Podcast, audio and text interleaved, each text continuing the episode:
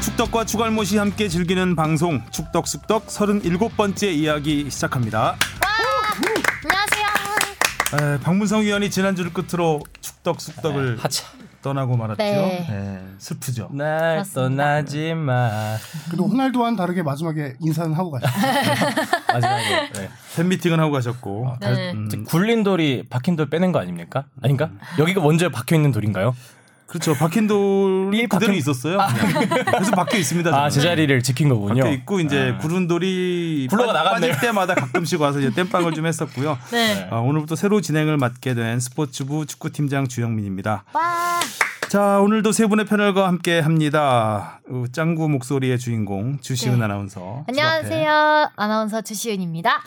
어디 주말에 경기장 갔다 왔어요? 네, 주말에 저 수원과 포항의 경기. 아 네. 뭐 이소빈. 아, 야. 보고 왔습니다.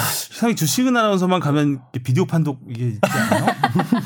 아니 이제 승리 요정 타이틀 좀 내려놔야 되는 거 논란의 아니에요? 아이콘. 그 전주까지 음. 계속 아, 이겼어요. 네. 근데 이제 그 약간 강박관념이 네. 아닙니까 이 정도면? 음. 수원과 포항의 경기가 아쉽게도 이제 수원이 져가지고 음. 네. 승리 요정은 없어지는 걸로. 네. 잠시 음. 제가 쉬는 보니까 걸로 그 제 다음 치- 이번 주 다시 노리려고요. 제 친구 중에 그 수원 팬이 있는데 그 친구가 수원 경기 놀러 갈 때마다 수원이 지더라고요. 그 친구가 안 가야 돼 보니까. 마음 아프다. 이번 그 놀러 갔을 응원하는 때요. 팀 네, 경기를 놀러 보면 갔더라고요. 이렇게 잘 안 되는 경우가 많아요. 괜히 그 느낌이 그래서 그런지 몰라도 내 생각대로 안 돼서 그런지 몰라도 네. 응원하는 팀을 경기를 딱 틀면 잘하다가도 갑자기 무너지고 이런 맞아요. 경우도 있고. 아니 근데 근데 너무 더웠어요. 아 맞아. 아, 너무 진짜 더웠죠. 숨 막혀. 너무 무슨 덥고 일이었죠, 그게? 일요일이요. 일요일? 너무 덥고 너무 습해서 맞아. 정말 골들은 완전 예술이었잖아요. 두 골 다. 네 맞아. 정말 아. 이소라 예 하고 완델소 선수. 음. 마지막에 이수빈 선수랑 이제 끝나고 난 다음에 인터뷰를 음. 잠깐 했는데 그날도 데뷔골이어가지고 아 데뷔골 골 못 네, 넣었었나? 데뷔골이었어요. 19살이죠? 네. 아, 골 못 넣었구나. 그래가지고 되게 엄청 좋아하더라고 귀엽더라고요. 우리가 예전에- 생기고 아주. 네. 예전에 김기동 감독님 전화 연결했을 때 칭찬했던 선수가 이수빈 선수. 아, 그래요? 아니 이수빈 선수 별명이 괴물 신인이라고 하더라고요. 아. 굉장히 잘해가지고 그래서 그나저 이제 이제는 김기동 감독님 타, 감독님께 좀 연락 드려도 괜찮을 것 같아요. 야성종 하성종 계속 지금 졌다가 전화해요. 기자가 마음의 짐을 덜었어. 예. 그 네. 요 근래 다시 또 약간 반등하고 있는 것 같아요. 하소영 기자가 건드리면 이렇게 부진. 아, 오늘 건더리 선수 미안했는데.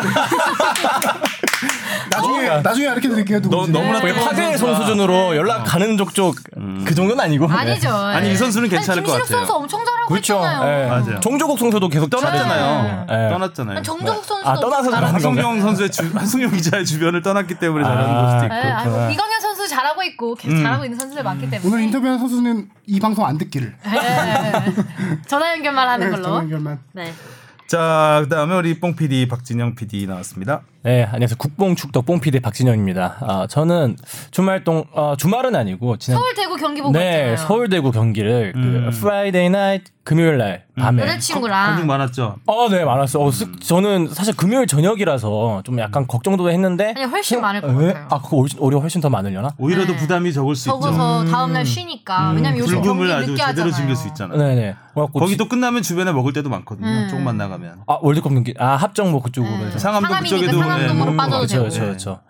그날 어, 조금 신기했던 거는 그 제가 지하철을 타고 이동을 했었는데 지하철역 안에 그 다른 경기도 그런가요? 그 대구를 소개하는 간판 같은 거라 해야 되나? 플랜카드 같은 배너 같은 게 세워져 있더라고요. 오, 지하철역 음. 안에. 네, 저는 그때 전에 경남 경기를 이제 서울 경기장을 가서 봤었는데 경남 때는 그게 없었거든요. 근데 이제 대구 경기를 가 보니까 그 월드컵 경기장 역 안에 그 뭐 김광석 거리 그리고 뭐 대구 막 3호선 모노레일 이런 거 대구의 자랑거리들을 좀 홍보할 수 있는 그런 배너 같은 거를 세워놨더라고요. 그건 구단에서 이제 준비한 건가요? 대구시에서 준비했을 네, 그런 수도 것 같아요. 어, 있고 뭐 구단 대구은행에서 했을 음. 수도 있고 그러겠죠. 또, 또 제가 또 대구 근처 사람이니까 또 괜히 또 이렇게 또 자존감은 뿜뿜하고 대구 예. 응원했나요? 아 저는 근데 둘다두팀다 응원해요. 대구. 예. 저는 그래갖고 그런 경기는 네. 서울에 가서 지는 팀 응원합니다. 지는 팀.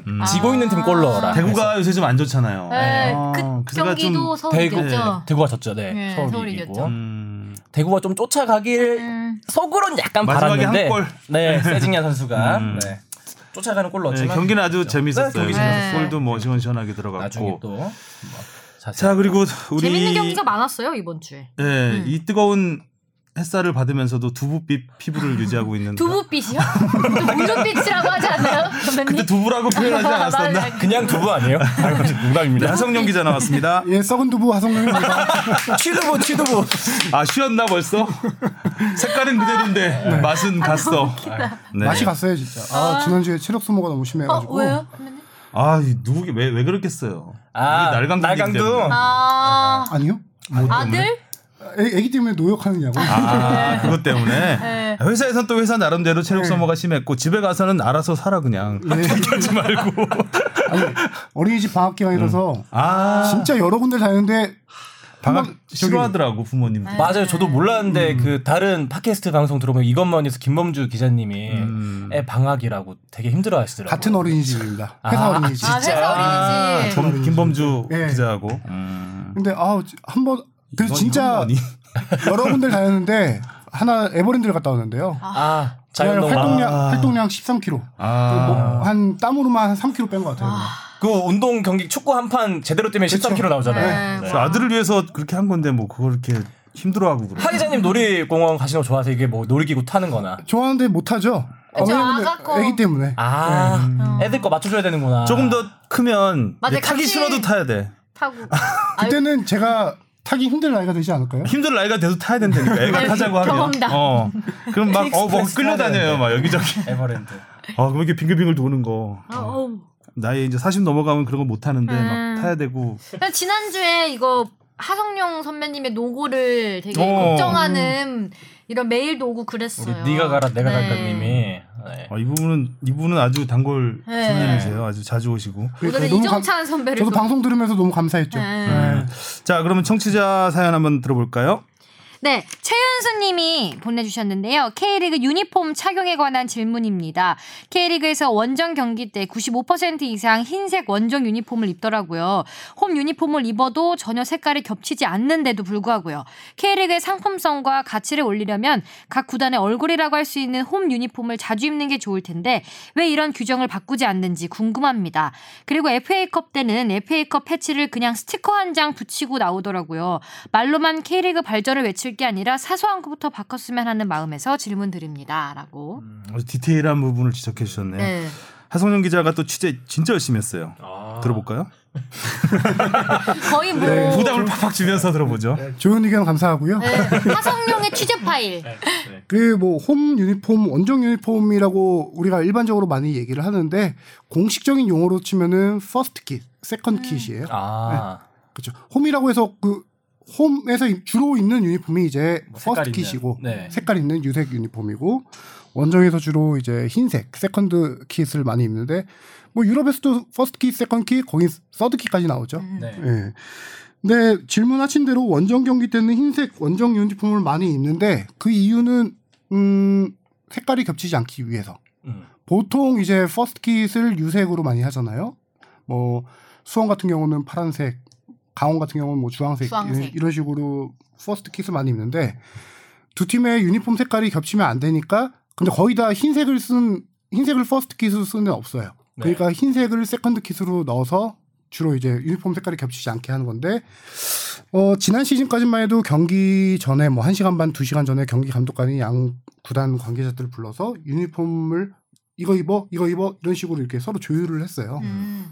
그러다 보니까 이제 원정팀이 주로 흰색 유니폼을 입는 경우가 많았는데 올 시즌부터는 조금 달라졌습니다. 음. 아, 예, 이런 팬들의 요청도 있었거니와 약간 네. 팬 플랜들리 정책으로 인해서 연맹이 시즌 전에 주요 매치들에 한해서 미리 유니폼 색깔들을 규정을 해줬어요. 음. 어. 예를 들어 슈퍼매치 같은 경우는 서울에서 열린다. 빨간 그러면- 파랑? 네. 그럼 서울 유니 서울은 뭐 퍼스트 킷을 빨간색, 입고 네.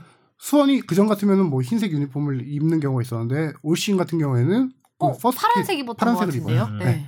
그런 식으로 주요 매치 약간 동해안 더비라든가 뭐 이런 음. 주요 매치들을 미리 특정을 해서 어 퍼스트 킷을 입을 수 있도록 많이 권장을 하고 있어요. 음. 그리고 다음 시즌에는 이게 좀 모든 구단들에게 적용할 수 있도록 이렇게 연맹에서 지금 아, 예, 하려고 하고 있고 여기서 제가 취재하다 보니까 재밌는 사연이 하나 있더라고요. 네. 사연. 수원 구단을 취재를 했- 했었는데 예전 수원 구단 같으면은 푸른색 유니폼이 상징이잖아요. 네. 그래서 수원 구단도 원정 가서 푸른색 유니폼을 입고 싶어 했는데 예- 예전에 수원이 좀 이제 성적 좋고 잘 나갈 때 수원이 공공에 적일 때 수원의 푸른색 유니폼을 못 입게 하기 위해서 상대 팀들이 일부러 골키퍼에게 푸른색 유니폼을 벗은 적이 있어요. 아. 음. 작전 골키퍼가 푸른색 유니폼 입으면 그쵸. 어쩔 수 없이 흰색 유니폼을 입어야 되는 거예요. 수원이 음. 색깔이 겹치니까. 음. 골키퍼들이 보통 유니폼 색깔이 3개 정도 있는데 노란색 어, 뭐 이렇게 그 지금 있거든요. 음. 검정색 뭐 팀들 이렇게. 얘기 들어보니까 푸른색, 음. 그다음에 녹색, 뭐 빨간색 일부러 아. 그런 색깔을 한다고 하더라고요. 아, 일부러 그런 좀 팀만 하면은 상징될 수 이제 있는 그쵸. 색깔을. 약간 음. 뭐 전북이라든가 아, 뭐 좋다. 서울이라든가 이런 식의 홈 머리를- 그 머리를 머리를 너무- 너무 못 입게 하기 위해서 네. 음, 너, 머리를 좀 너무 근데 그럴 진짜 괜히 그 뭔가 그 좋겠어, 뭔가. 상징되는 색깔 입으면 뭔가 좀 더 위용이 높아진 느낌이 있긴 하거든요. 그렇죠. 우리나라 대표팀도 빨간 유니폼 네. 입었을 때 뭔가 그 상징성이 발휘되듯이 음. 어, 어, 골키퍼도 그럴 수 머리가 있겠네요. 좋네. 네, 네. 근데 퍼스트. 연맹에서 이제 이제 골키퍼 유니폼 색깔까지 미리 지정을 해줘요 올 시즌 주요 매치 음. 같은 경우 그래서 이제 퍼스트 킷을 다 입을 수 있게 음. 음. 그렇게 하고 있죠. 어차피 다 반영이 어느 정도 다 되고 네, 뭐 있는 거네요. 그러네요. 변화가 있는. 네, 아무래도 이제 구단의 색깔은 상징이기 네. 때문에 다 뭐 블루버드라든가 뭐 그런 식으로 색깔을 가지고 팀의 뭐 서포터즈 이름도 정하고 하잖아요. 음, 그렇죠. 음, 경기장 이름도 정하고 그렇기 근데 때문에 아, 이제 음. 각 고유의 색깔을 계속 지키면서 가는 것도 이제 뭐 방법이라. 저는 골고루 볼 수 있어서 좋았는데 음. 또 밴들은 그 퍼스트 킷을 더 입기를 원하는군요. 음. 저는 골고루 볼 수 있어서 좋았거든요. 뭐 저는 흰색 유니폼이 좀 밋밋한 것 같아요. 대, 뭔가 그렇죠. 예, 그냥 음. 상징이 안 된다고 해야 될까? 그렇죠. 그냥. 네. 좀 축구 개성이 없다 해야 될까? 유니폼 자체가 상하이가 그냥 뭐 단순하잖아요. 네, 상하이. 뭐 꾸밀 수 있는 것도 별로 네. 없고 노래 많이 하시네. 지금. 아, 저 원래 노래가 아재라서. 음, 코인 넣고 하세요. 네. 이거 유니폼 뭐 치려다가 이 양도 알게 된 것도 뭐 부가적인 설명 더 드리면은 네. 되게 안타깝더라고요. 어떤 음. 유럽은 퍼스트 키, 세컨, 서드까지 가잖아요. 네. 그게 왜 세 개의 유니폼을 만드냐 보면은 장사하려고? 팔리기 때문에 그런 네. 거 크죠. 수익이 나기 유니폼 많이 안 때문이에요. 사니까. 매년 매 시즌 디자인 바꾸고. 네. 매 시즌 디자인 바뀌는데도 그 팬들이 또 새 시즌 유니폼을 사니까 이게 수요와 공급의 법칙이 이루어지니까 음. 이렇게 만드는 건데 국가대표팀만 돈이 되겠죠. 유니폼은 아무래도. 네, 아무래도 네. 그 대회 그 월드컵을 앞두고 항상 이게 디자인을 바꾸잖아요. 네. 자, 그다음 사연 볼까요? 네, 니가 가라 내가 갈까님이 오늘도 보내주셨는데요. 매주 반갑습니다. 네, 이번엔 이정찬 기자님에게 그 이정, 이정찬 기자님의 생각과 의견에 감동을 받았다면서 오늘도 이렇게 보내주셨습니다. 눈물 인증. 네.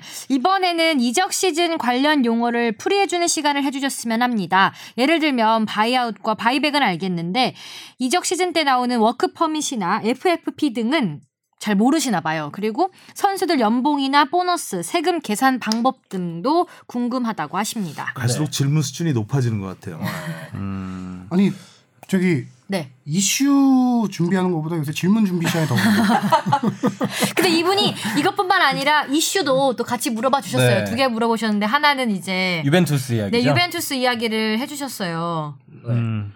읽어주세요. 네. 예상대로 더페스타 반응이 바뀌었네요. 이정찬 기자님께서 그 에이전트 태도를 지적하셨는데 어제 타방송 인터뷰를 보니 날강도 위약금 명시한 것을 대단하다고 하는 거 보니 정말 답이 없더라고요. 라고 No 음, 이렇게 doubts. 보내주셨습니다. 자, 첫 번째 질문부터 네. 뭐 대답을 해주시죠. 어, 굉장히 디테일한 간단하게 한번 볼까요? 예. 워크 퍼밋. 워크퍼밋과 예. FFP 말은 많이 들어봤는데 구체적인 뭐 많이 이렇게 얘기가 되는 비자 거예요. 아니에요? 취업 비자? 맞아요. 그렇죠. 취업 비자. 네, 어, 취업 워크퍼밋은 비자. 취업 음. 비자. 한 단계 좀 더 발전된 단어로는 고용 허가제. 고용 허가제. 이 영국만 해당되나요? 아니면 다른 나라 해당되나요? 어, 일반적으로 어, 일- 일단 잉글랜드 갈 때 일반적으로- 많이 문제가 네, 되는데. 잉글랜드예요. 음. 어, 음. 저기 독일 같은 경우는 없어요. 음. 음. 잉글랜드가 좀 깐깐하죠. 그렇죠. 예. 그러니까 외국인 선수에 대한 이제 취업 비자, 영국 출입국에서 이제 심사를 하는 건데요. 그 이게 생긴 이유가 뭐냐면은 잉글랜드에 이제 외국 선수들이 잉글랜드 제외한 뭐 외국 선수들이 워낙 많아지다 보니까 자꾸 경쟁력이 약화된다. 어, 워낙 잉글랜드 대표팀이 월드컵 이런 데서 성적을 많이 못 냈었잖아요. 음. 그래서 자국 선수들이 뛸 자리를 잃다 보니까 그거를 조금 방어해 보자라고 해서 2015년부터 워크 퍼밋을 강화했어요. 그 전에 어 그래서 2010년대 전- 전후반만 하더라도 뭐 그 전에도 그렇고 우리나라 선수들이 해외 진출한다라고 하면은 잉글랜드 프리미어리그 아니면 이브리그 챔피언십 음. 네. 이 진출이 많았어요. 근데 워크 퍼밋이 강화된 이후부터 선수들의 잉글랜드 진출이 상당히 어려워지면서 최근 추세가 이제 독일 분데스리가 그렇죠. 프랑스도 많이 뭐 가고. 그쪽으로 많이 가는 추세죠. 그러면 발급 조건이 있어요. 잘해야 일본. 되는 거 아니에요, 그냥? 음, 피파 랭킹 50위 이내 국가여야 돼요. 아. 랭킹. 어. 그렇죠? 우리나라 간당간당하네. 우리나라 지금은 현재는 되는데 37 지금은 이었는데 지금은 되죠. 네. 지금은 슈틸리케 시절은 안 괜찮지. 되죠. 어. 슈틸리케 시절에 50위권은 바뀌었기 때문에 음. 선수들이 상당히 힘들어했죠. 그리고 또 2년간 국가대표 경기에 75%를 출전을 해야 돼요. 음. 이게 50이 이 75%라는 거는 랭킹별로 이 기준이 달라요. 예를 들어 피파 랭킹 1위부터 10위까지는 A 매치 30%, 아. 음. 11위부터 20위까지는 45%, 음. 순위가 떨어질수록 음. 이제 그건 높아지네요. 그렇죠. 21위에서 30위까지가 60%, 그다음에 현재 우리나라가 37위니까 현재 우리나라 속해 있는 31위부터 50위까지가 75%. 근데 요 1번과 피파랭킹 50위와 이75% 출전 조항을 차치하고 프리미어리그에 진출할 수 있는 조건이 예외 조항이 딱 하나 있어요. 뭐예요? 어마어마한 이적료나 연봉을 받을 경우 구단에서 특별히 요청을 할 경우 어. 구단에서 보증을 쓰는 거예요, 이 선수. 음. 아.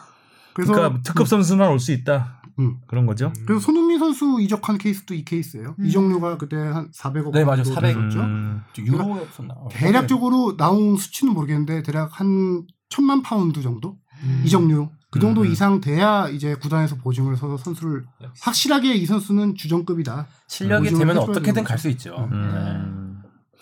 네 그리고 파이낸셜 페어플레이라고 하는 FFP 어, F 그렇죠. 바로. 이거는 뭐 아주 그 유럽 명문 구단들이 사실 이거, 이거 벗어나려고 굉장히 노력을 하는데 저는 이거 처음 들어봐요. 이거. 걸면 다 걸릴 것 같은 그렇죠. 규정이기도 네. 한데 예, 이제 설명해 영어 주시죠. 그대로 해석하면은 어때? 재정 페어, 재정적 페어플레이 룰이라고 해요. 돈을 음. 그러니까 많이 쓰면 안 된다. 그런가? 독과점 방지처럼 네.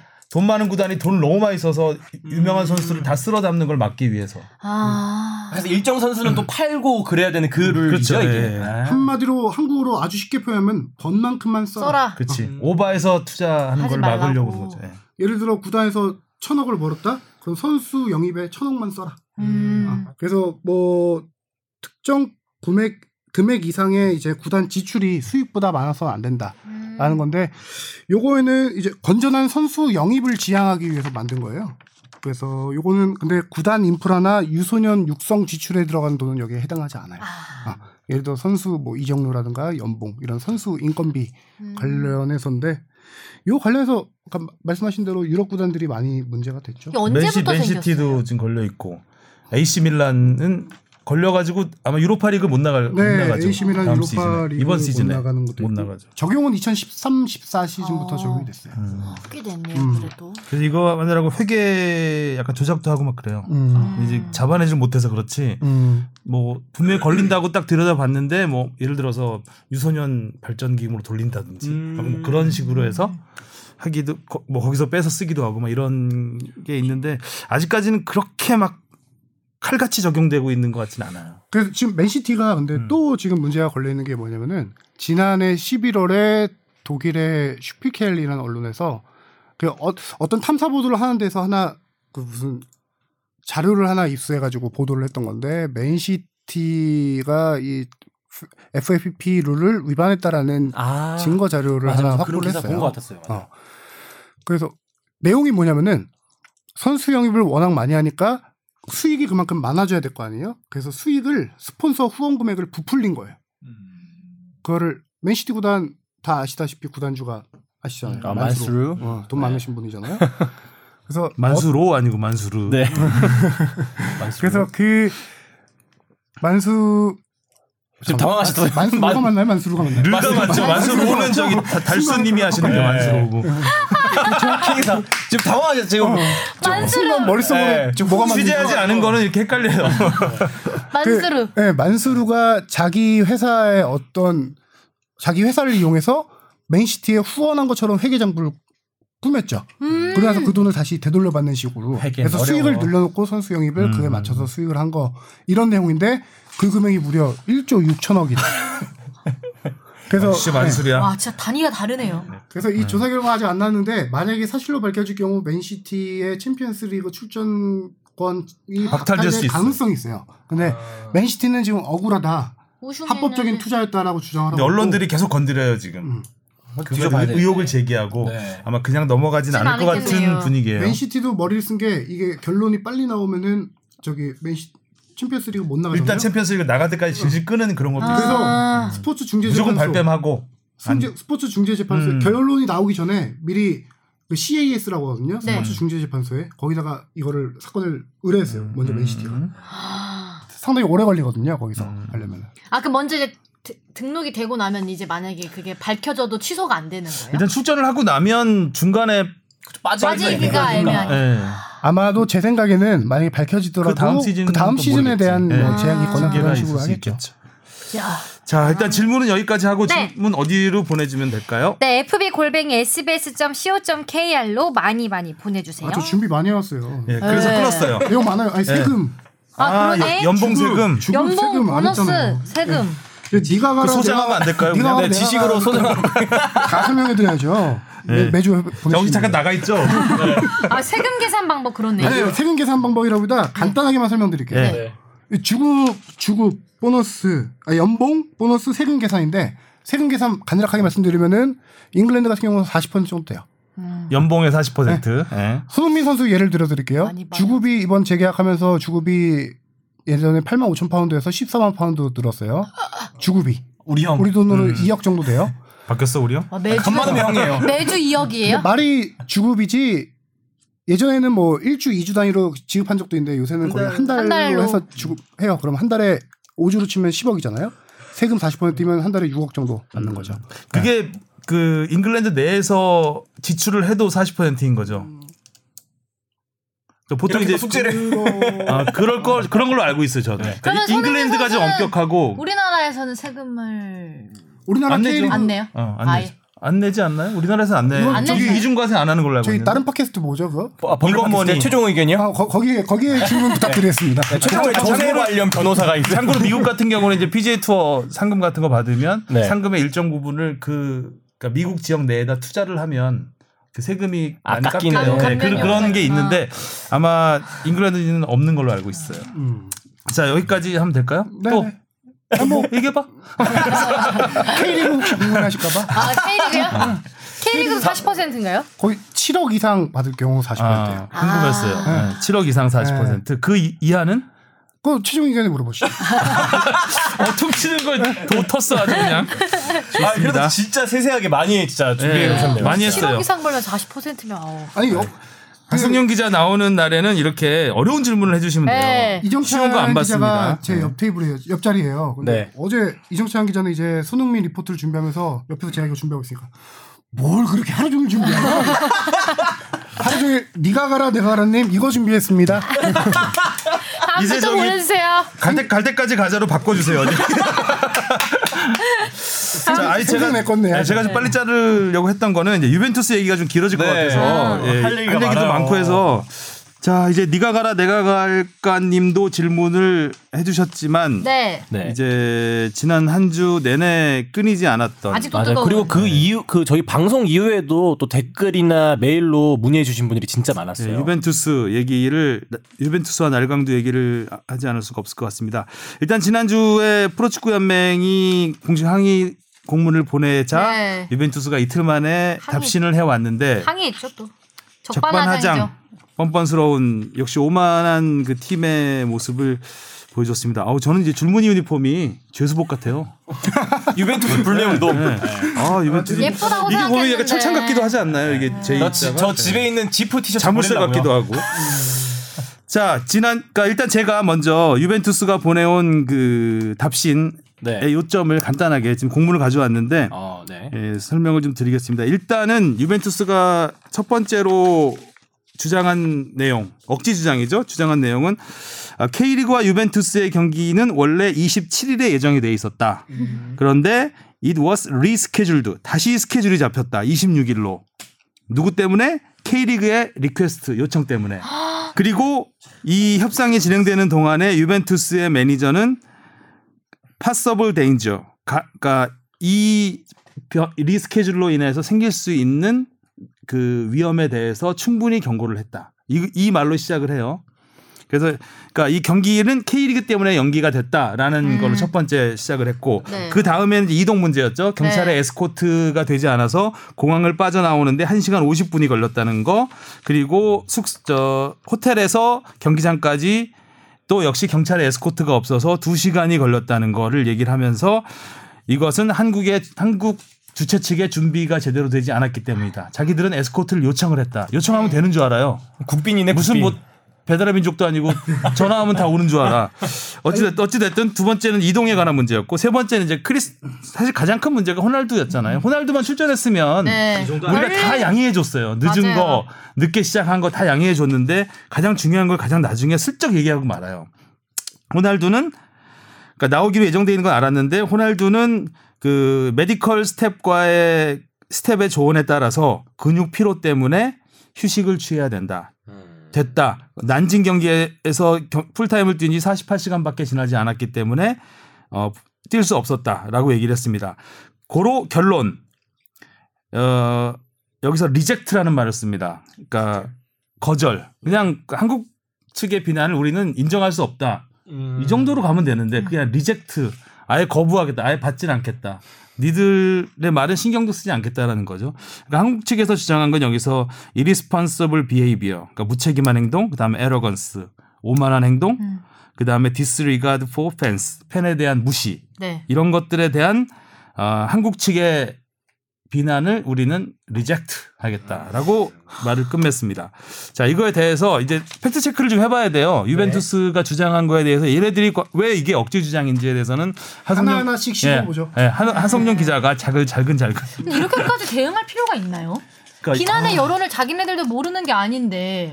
무시하는 거죠. 뭐. 진짜 진짜 아, 무시, 진짜 아, 무시 말고 나오는. 나쁘다. 제가 이- 저 한성룡 기자도 그렇지만 이번 걸 취재하면서 유벤투스가 와 정말 얘들 너무 나쁜 네. 엑스다. 너무 나빠요. 자, 하성준 기자가 이제 자, 처음에 그 K리그 측에서 요청, K, K리그의 요청으로 원래 있던 스케줄이 바뀐 거다. 이 부분에 대한 얘기 좀 해주시죠. 어 당초에 유벤투스와 27일 경기를 요청했던 건 맞아요. 근데 K리그에서 거부를 했어요. 왜냐? 뭐 여러 가지 다음 주 K리그 경기 일정도 있고 그 당시에 에, 주말에 27일 날 주말에 K2 투 이부 리그 경기가 경기가 있어요. 있어요. 네. 갔다 연맹 왔죠. 입장에서는 이부 리그 경기에 좀 사람들을 팬들이 몰리게 해야 되는데 같은 자기 식구를 죽이고 유벤투스 경기를 뛸 수 없는 거잖아요. 그렇죠. 동시간대 열리게. 그래서 27일 경기 안 된다. 거절했어요. 그리고 어차피 26일은 그래서 26일을 그 처음에 스케줄 짤 때부터 일정표 나올 때부터 연초에 네, 저 올스타전. 올스타전 하는 날짜로 지정을 못 박았던 날이에요. 그래서 이날 아니면 안 된다라고 했던 거죠. 그래서 리젝트를 한 거죠 그때 그야말로. 네. 그렇죠. 연맹이 리젝트를 했는데 이제 더페스타 주최사 측인 더페스타가 유벤투스에게 이 얘기를 했더니 유벤투스가 그러면은 유- 그래서 더페스타도 안 될 줄 알았대요. 네. 유벤투스가 그럼 26일 일정 맞춰보겠다. 유벤투스가 26일 오케이를 한 거예요. 음. 네. 연맹의 입장에서는 먼저 무리해서 우리는 이렇게 할 필요 없다. 연맹은 뭐 지난주 방송에서도 얘기했지만 이거에 대해서 그렇게 어 적극적으로 나서지는 않았었거든요. 이 경- 경기 유치에 대해서. 그래서 유벤투스가 오케이를 했고 그러면 더페스타 측에서는 어 더페스타의 의견입니다. 이건 그쪽의 주장을 제가 들은 걸 전해드리면은 2박 3일 일정으로 방안을 해라. 경기 전날 와서 뭐 이것저것 팬 미팅이라든가 팬 사인하고 경기 뛰고 뭐 그날 밤 새벽 그 다음 날 새벽이든 또 다음 날이든 떠나는 2박 3일 일정을 하라고 했더니 유벤투스에서 그럴 필요 없다. 우리는 당일치기로 하겠다. 그리고 어차피 그때는 난징에서의 경기가 이미 이틀 전에 경기가 예정돼 있었고 상하이에서의 행사도 예정이 돼 있었기 때문에 2박 3일은 사실상 어떻게 보면 불가능한 일정일 수도 있었죠. 유벤투스한테. 그러면서도 그걸 알면서도 한국에 오겠다고 한 거예요. K리그의 요청으로 26일로 변경했다. 이거를 좀 해석하기 차름인 것 같은데 K리그 연맹 K 보- 프로축구 연맹에서는 분명히 우리는 26일 안 되면 경기 안 된다. 26일 무조건 하자가 아니었잖아요. 그렇죠. 어. 하려면 26일 날 해라. 라고 했는데 안 되면 유벤투스가 어쩔 수 그걸 없고. 받아들인 거고. 그쵸.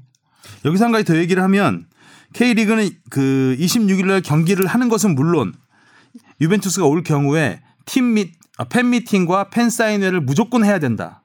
필수로 해야 어, 된다라는 계약을 했어요. 어, 해야 된다라고 했어요. 유벤투스 한다고 했어요. 근데 팬 미팅은 한 건 맞잖아요. 뭐팬 사인회도 한 건. 근데 이제 호날두가 참석해야 된다라는 부분이 있는 거죠. 아 호날두가 다, 참석해야 팬 된다는 미팅과 것도 팬 사인 있어. 다, 아, 예. 그래서 어 이것도 뭐 더페스타 측의 주장이긴 하지만 그 유벤투스 그러니까 K리그에서 계속해서 의심하고 이게 될까라고 얘기를 하니까 유벤투스 관계자가 매니저가 한국으로 날아와서 보증을 했어요. 한다. 걱정하라 걱정하지 마라. 니- 우리는 한 시- 경기 한 시간 전에 와서 몸 풀고 경기할 테니까 K리그 너네나 늦지 마라고 주장한 게 이제 더 페스타 쪽에서 이 얘기를 하더라고요. 더 페스타뿐만 아니라 연맹 연맹을 직접 연맹에서도 방문했잖아요. 얘기를 했죠. 예. 유벤투스 구단 관계자가 6월 17일인가 네. 연맹을 직접 방문했어요. 그래서 더 페스타와 유벤투스 간의 계약서를 구단과 더 페스타 관계자가 들고 왔죠. 거기에 호날두 출전 조항 등등 포함된 거를 네. 음, 계약서 다 보여주고 계약서를 보여주고 그럼에도 연맹은 걱정을 했어요. 이 일정 관련 소화 가능하냐? 근데 유벤투스 구단에서 워낙 강하게 얘기를 했다는 거예요. 네. 사실 단호하게 얘기했다는 거예요. 우리 다 할 수 있다. 뭐 이게 연맹 쪽을 제가 뭐 무조건적으로 지지하기 좀 어렵지만 유벤투스라는 그런 빅클럽이 아 이게 호언장담하면서 된다 했으면은 사실 또 혹했을 것 같긴 해요. 네. 연맹의 그 김진영 홍보팀장이 얼마 전에 이제 기자 브리핑을 했는데 거기서도 얘기하기를 더 페스타라는 지난주 방송에서도 소개됐잖아요. 더 페스타는 축구인들도 전혀 모르는 음, 이제 네. 대행사였는데 더 페스타를 믿고 한 게 아니라 유벤투스가 그렇게 확언을 하니까 믿고 진행을 했다라고 프로축구 연맹 홍보팀장이 이제 기자 브리핑에서 얘기를 했었죠. 그 계약서 조항을 보고 이제 그날 유벤투스 관계자가 방문한 날 더 페스타와 프로축구 연맹이 이 경기에 대해서 계약을 하게 된 거죠.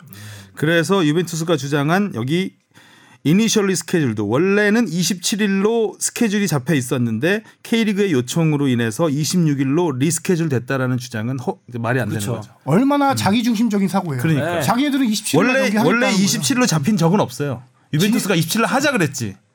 그래서 K리그 안 된다고 했던 그러니까 사인하면 거고. 끝이에요. 사인하면 끝. 네. 자, 이 부분은 이제 이래서 억지라는 게 나왔고 두 번째 경찰. 에스코트입니다. 이 에스코트 참 이거는 정말 말도 안 되는 건데 에스코트는 뭐 기사에도 나왔지만 이때도 저희 저, 저희도 뭐 경찰 쪽에 취재를 해봤었는데 기본적으로 에스코트는 그 대상자의 안전을 위한 게 첫 번째죠. 네. 일단 안전 안전의 위험이 있을 때 당연히 에스코트 공항에서 일단 게- 그 안전 요원들이 이렇게 그 복도를 만 통로를 만들었던 것처럼 네. 이제 그런 에스코트를 하라는 거였는데 기본적으로 경찰에서 에스코트 방침은 아, 국익이나 음. 근데 외교상 필요에 의한 의전 네. 또 공공의 안전상 필요한 경우 이 세 가지입니다. 한번 세 번째 정도는 고려할 수 근데 있겠네요. 공공의 안전하고는 아무 상관 이건 개인적인 경기예요. 음. 그 특히 주최사가 더 페스타라는 개인 업체이기 때문에 네. 대한축구협회에서 요청했으면 모르겠어요. 음. 그래- 그러나 일단 주최사 자체가 더 페스타라는 개인 업체였고 공공의 안전이 아니라 이거는 그냥 빨리 가기 위해서 한 거잖아요. 안전이라기보다는 네. 빨리 빨리 가려고 에스코트를 그러니까 퀵 서비스를 신청한 거지 어떻게 보면 뭐 길을 우리를 위해 어, 열어라. 열어라. 어. 이런 음. 느낌이. 우리는 앰뷸런스가 되겠다. 이거는 말이 안 된다라는 거죠. 그러니까 에스코트의 기본 아까 말씀하신 대로 원칙이 빠른 이동이 아니라 안전 신변 음. 보호예요. 에스코트의 원칙은. 그렇기 때문에 경찰에서는 아마 이 요청이 뭐 프로축구 연맹에서 했어도 우리는 받아들이지 않았을 것이다. 음. 라는 게 어차피 안 되는 거였고 참고로 2010년에 바르셀로나 메시 방한했을 때도 에스코트는 없었습니다. 음. 이때는 물론 하루 전에 여유 있게 방한을 해서 어 2박 3일 머물다가 갔는데 어 어- 어찌 됐든 일단 기본적으로 그 유벤투스가 늦은 거는 도착부터 2시간 늦었잖아요. 네. 그리고 이동 물론 이동하는 시간 오래 걸리긴 했지만 기본적으로 시- 출발부터 잘못된 거죠 이거는 유벤투스한테 규책 사유가 당연히 있는 것이고 네. 또 공항 나오는데 1시간 50분 걸렸다는 것도 사실이 아니죠 이것도 그렇죠. 네. 음. 27분 만에 나 공항 수속 마치고 나왔다. 이런 보도가 예, 출입국 있었죠. 네. 사무소에서 27분 27분 만에 예, 수속이 다 끝났다라고 얘기를 했으니까 이것도 얘들 주장과 다르고 하여간 좀 억지 주장을 계속해서 이것도 억지라는 게 일단 뭐 판명이 됐고 이렇게 들통날 거짓말을 이렇게 그냥 아무렇지 않게. 뻔뻔스러운 거죠. 부연 설명하자면은 서울지방경찰청 경호 이제 그쪽 얘기 들어보면 평창 어 평창 올림픽 때는 외국 선수들을 에스코트하는 적이 있어요. 음. 근데 올림픽이나 국제적인 경기니까. 월드컵 같은 경우는 에스코트를 공공성을 합니다. 띄고 네. 그렇죠. 하네요. 근데 이거는 국가 행사니까 어떤 사적인 사적인 개인 단체 그러니까. 이벤트 덕페스타 대회잖아요. 음. 그렇죠. 음. 개인 단체가 수익을 목적으로 한 친선 경기예요. 음. 이거는 여기 결이 다르죠. 뭐 에스코트를 해줄 이유 원칙에 경호 원칙에도 포함되지도 않고 음. 그쪽에서 아까 말씀하신 대로 요청이 왔더라도 할 필요가 없는. 필요가 없고 해서도 안 되는 거죠. 네. 그렇죠. 자 그리고 마지막에 호날두 부분입니다. 호날두 부분 이 부분도 굉장히 오류가 많은 부분이죠. 물론 근육 피록 때문에 뛰지 않았다는 거는 뭐 사리 감독도 얘기를 했고 다 알고 있었던 내용이라서 여기에 대해서는 이거를 지금 해명할 게 아니라 왜 미리 통보하지 않았는지 미리 통보해야 된다는 하루 전에 통보해야 된다는 그 계약서 계약서, 조항이 조항도 있었는데. 있어요. 미리 통보해야 된다는 걸 그 계약을 어겼다는 거 그리고 그러면 미리 하루 전에 결정됐잖아요. 시- 그 뛰지 않는다는 게. 근데 엔트리에 들어 있었단 말이에요. 대기 대기 명단에. 그렇죠. 네, 그럼- 그래서 계약서 조항을 한 가지 보면은 호날두가 45분 최소 45분을 출전한다라고 돼 있잖아요. 음. 45분을 출전하지 않는 예외 조항을 보면은 경기 시작 전 워밍업을 하다가 부상을 당하거나 경기 중에 부상을 당해서 예를 들어 한 10분 뛰다가 부상당해서 45분 못 뛴다. 이런 경우는 인정이 돼요. 위약금을 물지 않아요. 음, 리스크가 미리 되는 통보하지 거죠. 않아도. 네. 어. 근데- 그렇지 않은 경우는 미리 통보를 해야 되는 거죠. 그렇죠. 음. 그런데 호날두는 아까 뭐 말씀하신 대로 교체 명단에 포함되어 네, 있잖아요. 앞뒤가 안 맞죠. 예. 그렇죠. 플레이할 수 없다라는 X 표시가 돼, 돼 있으면은 뭐 이해를 하겠는데 기만한 거죠. 그러니까 한국 팬들을 또 축구화도 신고 있었다며. 다 나올 줄 알고 기다렸었던 상황인데. 그러니까 뭐 하루 전날만 알려줬어도 진짜 호날두만 보려고 갔던 만약에 팬들이 있었다면은 이렇게 뭐 티켓 취소할 수도 있고 이렇게 마- 만약 지방에서 올라오는 사람들도 있었잖아요. 그러게 말입니다. 근데 메시는 또그 당시에 2010년 왔을 때 과르디올라 감독이 뛰지 않는다고 했지만 뛰었잖아요.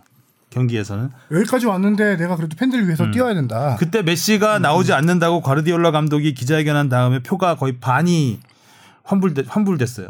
3만 표 정도가 환불이 됐죠. 바르셀로나 표의 어. 반띵이 반, 그 메시 반이 표였다. 메시였던 거죠. 아, 그렇죠. 근데 또 나, 어쨌든 15분이라도 나왔잖아요. 그리고 30분 그때 출전 조항이 있었는데 30분은 조항 그 조항을 채우지 못해서 위약금을 낸 걸로 음, 알려져 있죠.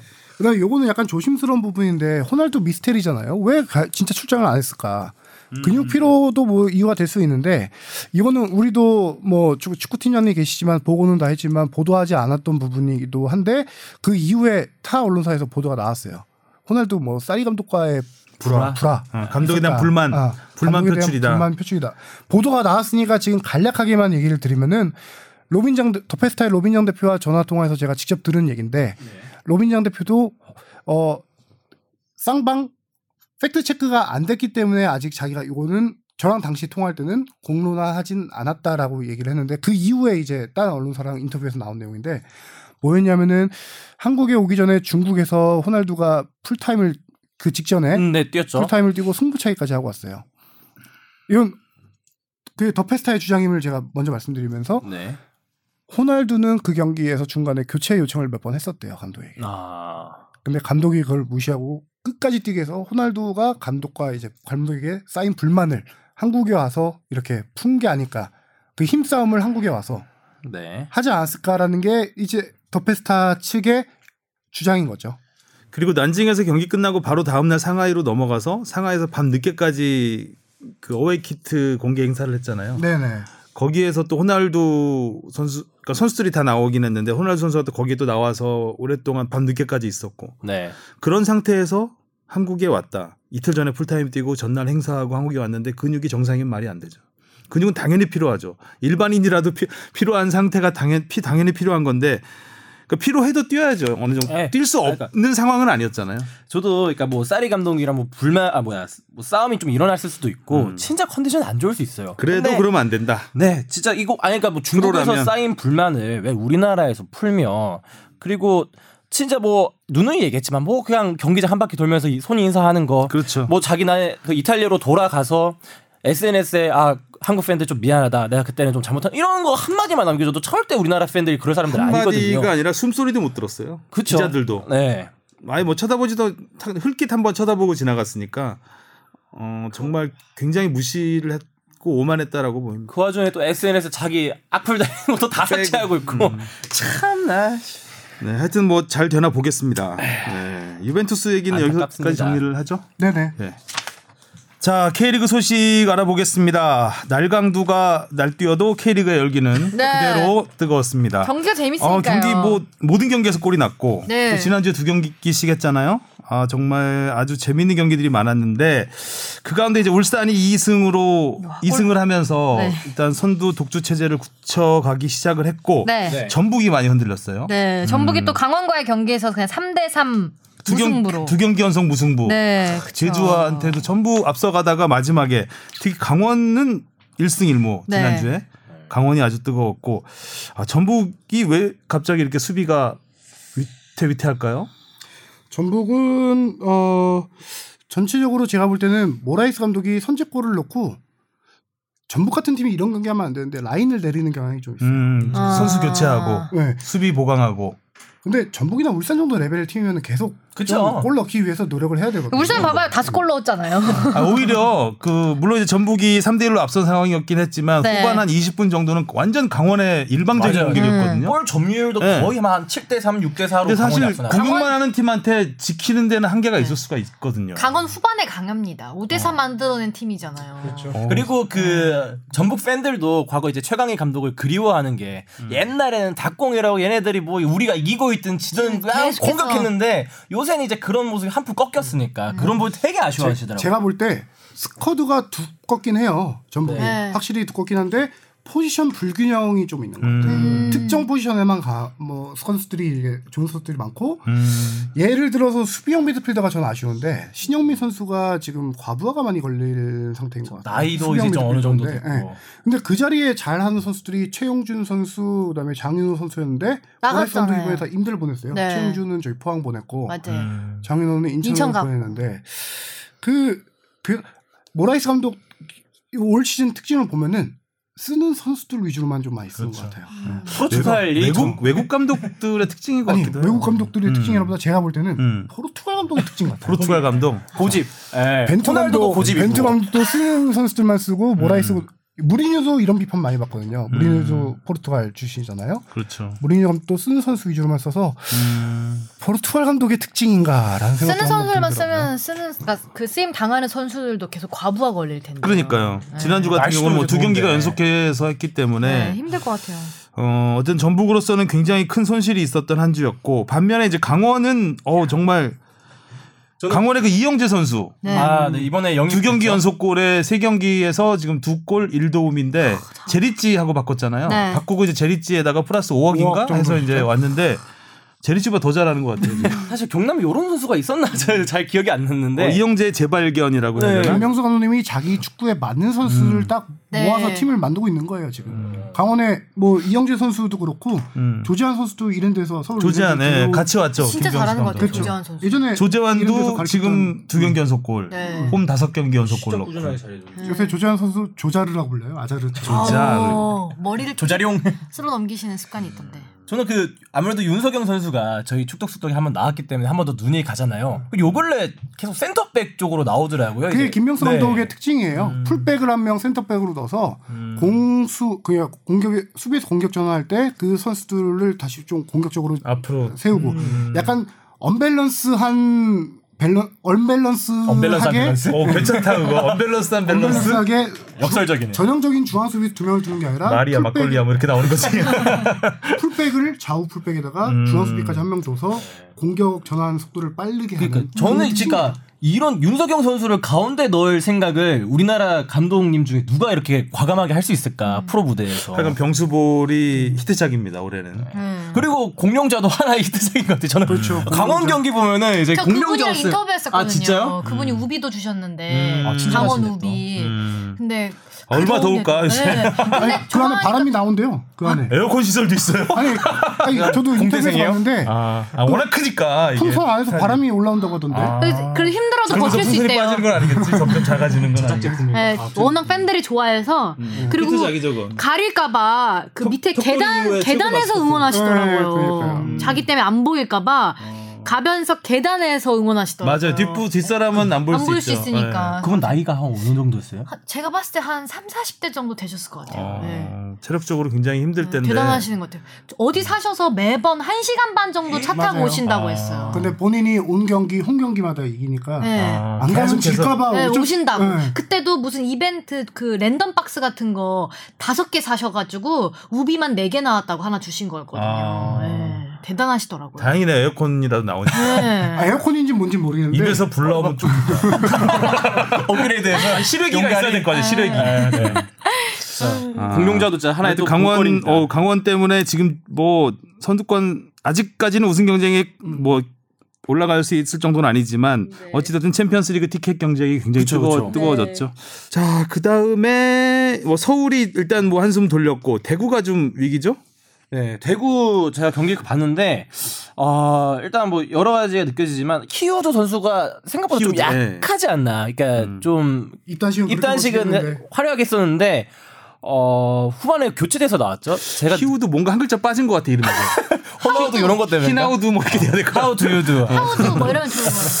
네. 아무튼 좀 네, 기대에는 못 예, 미치고 약하더라고요. 있어요. 그러니까 에드가 다른- 선수가 뭐 이번 주에 돌아온다고 네, 곧 돌아오죠. 어, 하는데 에드가 선수하고 호흡이 잘 맞을 거라고 이제 뭐 감독은 그렇게 얘기했다고 하는데 좀 지켜봐야 될 것 같아요. 대구가 뭐 하여튼 최진야 선수도 힘들어 보이고. 예, 너무 혼자서 많이 하잖아요. 그러니까 저는 이 음. 대구의 좀 문제일 수도 있다고 생각을 하는데 이- 특히 세징야 선수랑 김대현 선수 탐욕인가 아니면은 이제 혼자서 할 수 있어서 하는 건가 어, 가끔씩 보면 좀 팀을 못 믿는 느낌이 들더라고요. 조금 욕심을 네. 부리는 게 없지 않은데 어쨌든 결과는 잘 나오고 있으니까. 뭐 세징야 선수 뭐 사실 저는 조금 더 팀 플레이 했으면 음. 더 좋을 것 같은데 야, 이번 경기에도 좀 좀 단독적으로 많이 플레이하는 것 같고 김대현 선수도 욕심 을좀 많이 부리더라고요. 아, 저는 이 좋긴 한 대구의 혼자서 그 있었지만. 부진이 그 조현우 선수의 이적설이 나오면서부터 시작됐다고 생각을 하거든요. 그때부터 조현우 선수 한 번 감기 걸려서 안 나온 경기에서 교체 출전돼가지고 아, 대패를 했잖아요. 또 골키퍼 그때 네, 뭐 골키퍼 퇴장 회장당에서 퇴장당하고. 교체 출전됐죠. 예, 그런 약간 좀 좌충우돌 이런 게 있으면서 팀이 좀 흔들리지 않았나. 물론 부상 선수들도 있었고 또 그 경기에서 아마 김대원 선수가 퇴장으로 못 나왔을 거예요.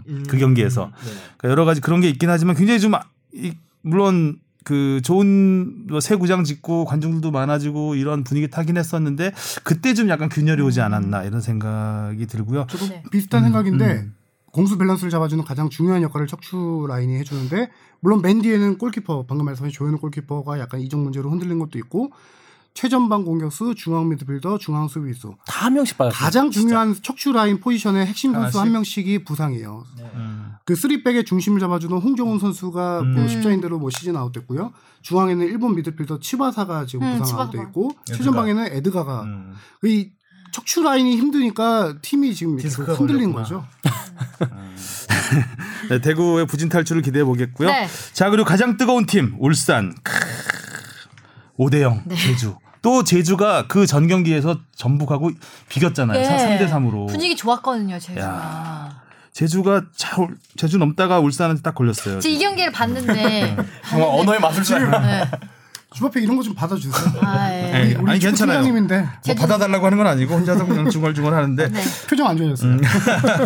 이 울산에 아좀 말씀하시 아니, 네, 예. 계속 말씀. 보긴 봤는데 이제 골을 너무 많이 넣으니까 음. 약간 어느 순간 좀 마음이 아프더라고요. 음, 아 예. 제, 주를 그만 바라보는 좀 마음이 먹었으면. 그러니까 제주가 한 골이라도 넣었으면 제주가 이날 또 관중 아마 올 시즌 최다 관중 맞아요, 맞아요, 네, 맞아요. 최근에 너- 분위기가 좋아가지고 네. 전북하고 극적으로 비기면서 아마 평균 관중의 두 배 정도 왔다고 한 6천 몇 명 왔다고 제가 본 것 네. 같은데 네, 좀 그렇죠. 좀 안타까운 부분이 있었어요. 거기에 또 플러스로 이제 오승훈 선수가 제주로 왔는데 또 그렇게 음. 골을 막 네, 이렇게- 그러니까 심지어 오승훈 선수 좀 그날 못했어. 근데 음. 아, 막, 선수들이 그래서 예. 골 넣고 골 세레머니를 그렇게 크게 하진 않더라고요. 그 음. 울산 선수들이 아무래도 김민성 선수 되게 좋아하시던데. 아, 그랬어요?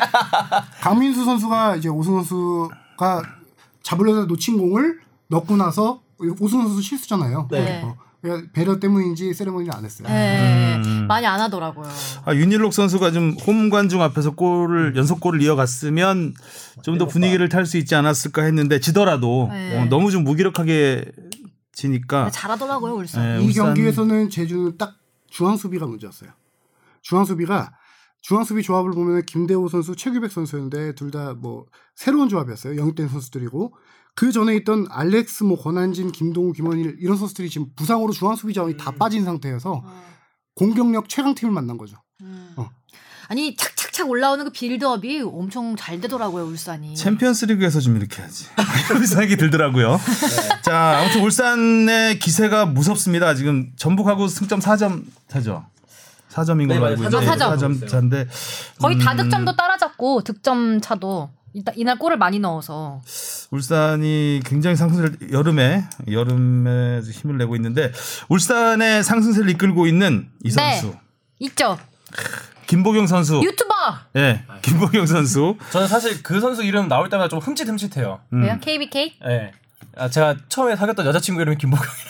아, TMI 미안. 짜. 여자친구 들으면 어떡하려고 안 들어. 안 울어 들어요. 울어 울어 예. 아. 우리 전화 연결 준비돼 있죠 예, 전화 연결 해보겠습니다. 아, 네 김보경 선수 안녕하세요 안녕하세요.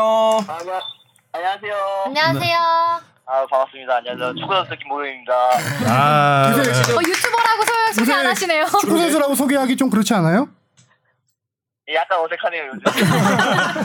뭐 근데 축구 선수 요새 유, 유튜버라는 말 말고 크리에이터라 그러지 않아요? 아 콘텐츠 크리에이터 뭐 어. 그 유튜버도 많이 쓰죠. 네. 맨날 방송에서 많이 하는 걸로 소개 한번 해주세요. 어, 안녕하세요. KB, KBK 풀TV KBK입니다. 아니 그 청취자분들께서도 모르시는 분들이 있을 것 같아요. 왜 유튜브 시작했는지. 아, 모르시는 분도 많으신 것 같더라고요. 음, 소개 한번 하세요. 어, 네 소개 한번 해주세요. 저희 또 청취자분들 아. 또 팔로우할 수도 있으니까 구독. 아, 그래서 KBK 풋볼TV는 어, 축구 선수인 제가 이제 훈련 방식을 위해 좀 이제 축구를 좋아하시는 분이나 아니면 축구 선수를 꿈꾸는 선수들에게 훈련 정보를 좀 알려드리고 또 축구에 관련 이제 유용한 정보를 저희 지금 유튜브로 찍어서 좀 알려드리는 그런 채널입니다. 예. 음. 저랑 한 3주 전에 인터뷰했는데 그때랑 멘트가 똑같네요. 토시 하나 안 틀리고. 저희 저희 KBK 풋볼TV는 초심을 잃지 않는 그런 때문에 예. 그 유튜브 같은 거 출연하고 진행하고 하려면 좀 연기력도 필요하고 끼가 좀 있어야 될 것 같은데 본인 좀 말씀 잘하시는데 본인이 그런 끼가 있다고 인정하시니까 하는 거죠. 아 원래 이 정도는 원래 제가 가지고 있었고요. 네. 근데 여기서 좀 더 성장을 하려면은 많은 노력이 필요하다는 걸 좀 절실히 느끼고 있습니다. 네. 예. 아니, 음. 요새 이제 그 유튜브 하시는 다른 축구 선수 분들 많잖아요. 뭐 구자철 선수도 있고 뭐 네. 이제 이용 선수도 최근에 예, 하시던데. 음. 김병지 선수도 있고 혹시 내가 요 유튜브보단 낫다. 내가 여기는 그냥 이길 수 있을 것 같다. 그런 거 있나요? 아유 제가 주위에 갑자기 이제 뭐 지금 이제 선배님들은 이제 너무 큰 거의 뭐 회사처럼 너무 잘 나가시는 것 같고요. 뭐 이제 자철이 형이나 뭐 주위에 뭐 용이 형이나 몇 명 이제 새롭게 시작하고 계신데 저보다 너무 잘하시는 것 같아서 저는 오히려 더 잘생겼으면 좋겠어요. 그래서 제가 이제 합동 방송을 해서 거기 있는 구독자분들 제가 아 빨아먹겠다. 빨대 꽂는다. 네, 네, 저는 오히려 그래서 더 잘생겼으면 좋겠다고 이제 응원하고 음, 그렇죠. 네, 그러니까 저랑 주바페 TV랑도 한번 뭐 축구 가르쳐주는 아이템으로 하기로 했었잖아요. 기억하시는 아, 저는 거죠? 기대하고 있습니다. 왜냐면은 저 KB, KBK 폴TV가 이제 여성분이 나오셔서 축구에 관련된 얘기를 한 적이 없거든요. 아, 최초의 여성 출연. 최초의 여성 캐스, 아, 네, 나오셔서 축구 이제- 관련 여성 캐스. 음, 욕심을 드러냈어 지금 여성 캐스터를 하겠다는. 아니요, 축구 알겠습니다. 선수의 훈련 여성분이 하면 어떨까를 제가 한번 보여드리고 싶어요. 아, 제가 아, 어, 훈련에 재밌겠네요. 배우는 거. 네, 괜찮네요. 괜찮네요. 언제든지 불러주세요. 주합회가 간다 아니에요 이거? 가야 간다 해야 되는 거 그래서 아니에요? 주바페가 간다네요. 유튜브 판. 네. 판매볼에서 네, 괜찮네요. 어, 언제든지 이거 약간 기다릴게요. 주객전도 되는 느낌인데요. 우리가 지금 김보경 선수가 K리그 활약은 하나, 하나도 안 물어보고 네. 유튜브만 계속 물어보고 있어. K리그에서 이렇게 활약할 수 없는데 지금 김보경 선수가 아, 음. 음. 요즘 매 경기마다 거의 골을 기록하고 계시잖아요. 네네. 뭐 골 잘 넣는 비결? 요즘 유튜브. 가르치다 보니까 배운 네. 거야. 비결이 뭔가요?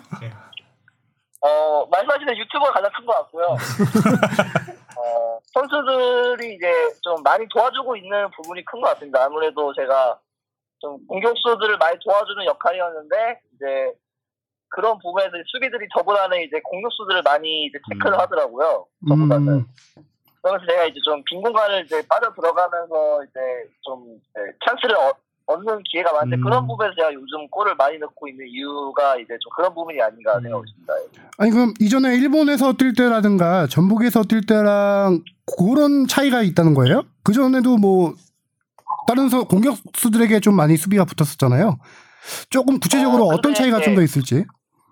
어, 그때는 이제 저는 이제 뭐 전북에 있을 때는 이제 제가 거의 이제 패싱을 이제 연결해주는 플레이를 많이 해서 골문 근처로 이제 많이 가는 횟수가 좀 적었는데 이제 울산에서는 이제 사이드에 너무 빠른 선수도 많고 돌파력 있는 선수들이 많다 보니까 제가 이제 큰 박스에서 많이 이제 움직임을 가지려고 하다 보니까 그만큼 좀 찬스를 많이 가지는 게 아닌가 그런 게 많이 다른 것 같습니다. 예. 음, 전북보다 울산 선수들이 더 좋다 이런 얘기네요.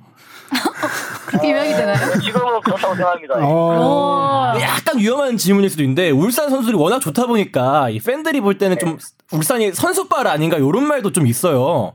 김도훈 감독님에 대한 좀 평가가 박할 때가 있던데 좀 어떻게 생각하시는지 글쎄 뭐 그런 평가는 이제 뭐 한 경기 한 경기마다 너무 이제 다르게 나오기 때문에 이제 뭐 이리 이리 할 필요 없다고 생각하고요. 개인적으로는 감독님이 선수들을 굉장히 많이 이게 생각하셔서 이제 전술적인 부분이나 선- 선수 개개인의 특성 부분에서 신경을 많이 쓰시고 또 기본적인 틀을 굉장히 잘 잡아주시면 저희가 또 선수들이 이제 좀 능력 있고 또 이제 또 경민 선수들이 많다 보니까 거기서 또 저희가 좀 더 좋은 부분은 또 저희들끼리 좀 얘기를 하면서 맞춰가는 부분이기 때문에 굉장히 그런 부분에서 이제 팀적으로 굉장히 마- 잘 맞춰져 가고 있고 그 중심에 뭐 감독님이나 이제 좀 선배 형님들이 좀 잘 하고 계시고 있다라고 좀 말씀드리고 싶네요. 예.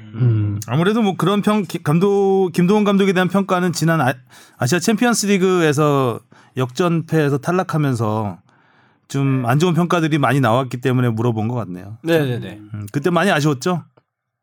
그때 좀 이제 많이 아쉬웠죠. 왜냐면 저희가 또 좋은 분위기를 타서 분명히 AC에 올라갈 수 있는 분위기였는데 좀 이제 홈에서 아쉽게 져서 근데 또 그런 경기를 해서 지금 또 리그에서 좋은 모습을 보이고 있는 부분도 있기 때문에 그냥 좋은 쪽으로 생각하려고 하고 있습니다.